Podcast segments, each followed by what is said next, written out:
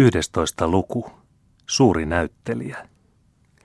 Eräänä aamuna, tai oikeammin eräänä päivänä, sillä kello oli lähes 12, istui kuningas Kustaa sinisilkkisessä aamutakissaan kirjoituspöytänsä ääressä, lukien kirjettä, jonka oli sepittänyt unettoman yön aikana. Parin tunnin lepo aamuyöstä ei ollut voinut kohottaa punaa hänen poskilleen.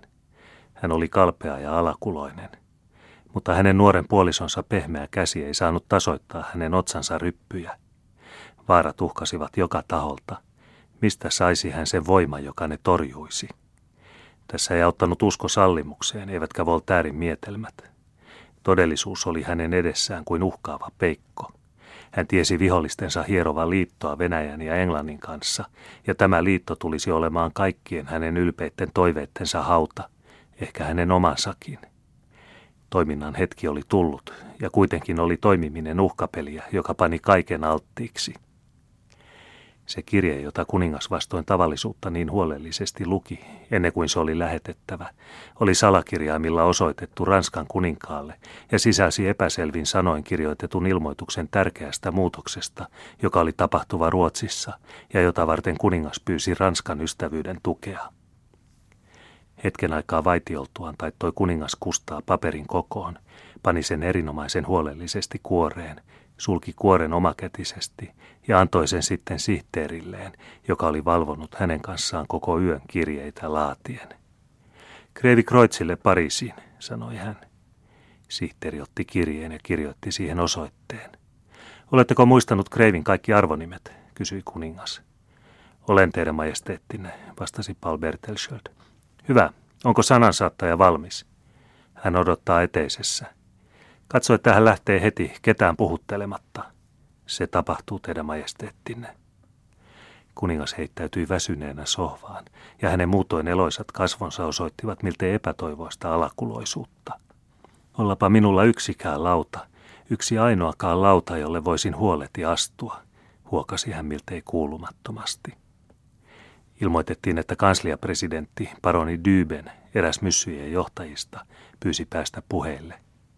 Kähertäjäni, huudahti kuningas, sillä hän ei ollut vielä pukeutunut ja näin aamuasussaan hän ei voinut vastaanottaa kanslian presidenttiä.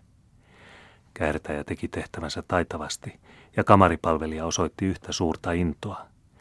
Hienoa, tuskin huomattavaa ihomaalia pantiin hänen kalpeelle poskilleen ja kohta astui kuningas loistavin kasvoin vastaanottohuoneeseen. On mieluista nähdä teidät, hyvä paroni, sanoi hän. Toivon, että voitte hyvin ja että rakastettavat naapurimme, Venäjän ja Tanskan majesteetit, suovat meidän nukkua rauhassa. Mitä arvelette? Olen tänä yönä nähnyt unta keisarinnasta. Pelkäisikö teidän majesteettinne mitään?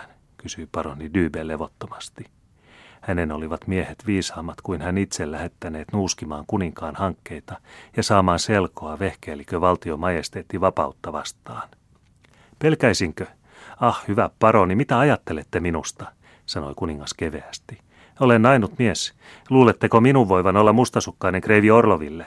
Ei, tahdon uskoa teille asian, joka toistaiseksi jääköön entre nous. Mitä sanotte, jos lähettäisimme hänen majesteetillensa kuninkaallisen serafiimi tähtemme? Olisihan se eräs keino tuon mahtavan naapurin kiinnittämiseksi itseemme, vastasi kanslian presidentti hyvin tyyntyneenä. Kiinnittäisimme hänet kultaketjuihin, se on minunkin ajatukseni. Mutta tämä asia on antanut minulle paljon päävaivaa. Jos lähetämme serafiimiketjun naiselle, joka on tavatonta, vaikkei se tapahdukaan nyt ensi kertaa, niin seuraa kysymys, kuinka hänet saarillinen majesteettinsa kantaa tähteämme. Pitääkö hän sitä ritarikunnan puvun kanssa vai ilman sitä, mitä arvelette? Kantaako hän ketjua paljaalla kaulallaan vai olkapäillä ja kurelivin päällä? Eikö olisi syytä kysyä neuvoston mieltä näin tärkeässä asiassa? Olisi valtion arvoa loukkaavaa, jos meidän ensimmäistä ritarimerkkiämme kannettaisiin huolimattomasti. Teidän majesteettinne on aivan oikeassa. Se on varsin tärkeä kysymys, virkkoi paroni Dyben hyvin totisena, mutta itsekseen hymyillen kuninkaalle, joka lapsellisesti haaveili tuomoisia asioita silloin, kun hänen kruunuansa tavoiteltiin. Ne se pas, jatkoi kuningas hyvin vilkkaasti, meidän tulee hankkia tarkat tiedot sukkanauhatähdistön ja kultaisen taljan ritarikunnan säännöistä. En voi ymmärtää, miksi ei keisarina voisi sovittaa pukua ritarikunnan puvun mukaan, varsinkin jos me lähettäisimme kaavakuvan väreineen. Hänen majesteettinsa saisi silloin tilaisuuden nähdä näytteen meidän erinomaisesta aististamme. No Jumalalle kiitos, tuo ei ole vaarallinen, ajatteli kanslian presidentti ja poistui hetken kuluttua esitettyään kuninkaalle näyn vuoksi muutamia nimitysasioita. Hänen mentyään antoi kuningas käskyn, ettei ketään olisi päästettävä hänen puheelleen. Hän heittäysi vielä enemmän väsyneenä sohvaan. Hänen ulkomuotonsa eloisuus raukeni, ja hän vaipui synkkänä miettimään onnetonta asemaansa. Se voi maksaa verta, paljon verta, kuiskasi hän, ja hänen hellä sydämensä vapisi seurauksia ajatellessa. Mutta minun täytyy päästä puheelle. Minulla on hyvin tärkeitä asioita ilmoitettavana, kuului pirteä naisääni eteisestä, ja kuningas tunsi Markisitar Egmontin äänen.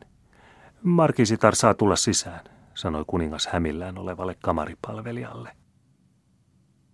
Ja katso, kun rakastettava ranskatar tanssi sisään niin keveästi ja veitikkamaisesti kuin olisi hän ollut täällä kuin kotonaan. Tapasi hän, samoin kuin presidenttikin, kuninkaan, joka loisti nuoruuden viehätystä. Tasainen otsa oli taas kirkas ja veitikkamaisuus leikki hänen suurissa kauneissa silmissään. Teidän majesteettinen suvaitkoon suoda anteeksi rohkeuteni, virkkoi markiisitar niin välinpitämättömästi kuin olisi astunut kadetin varpaille. En tule suotta, minulla on siihen hyvin tärkeitä syitä.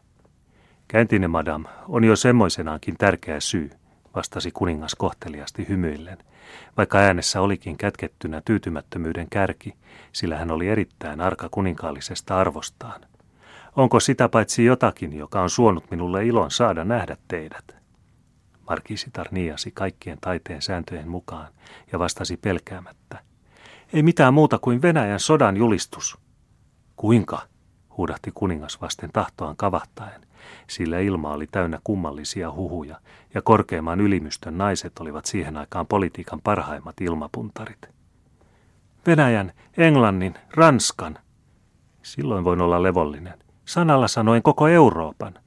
Ollaan erittäin kiukustuneita teidän majesteettiinne. Väitetään teidän majesteettinne tahtova muuttaa valoisan kevään talveksi, vetäytymällä pois maailmasta ja rupeamalla taas uudelleen erakoksi Chaussée d'Antainin varrelle. Kahdeksan päivää ilman vastaanottoa hovissa.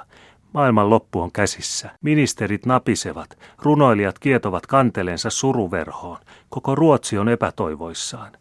Mitä minun sukupuoleeni tulee, niin sillä on kunnia kulkea kapinoitsijain etupäässä lähestyvän vallankumouksen aikana.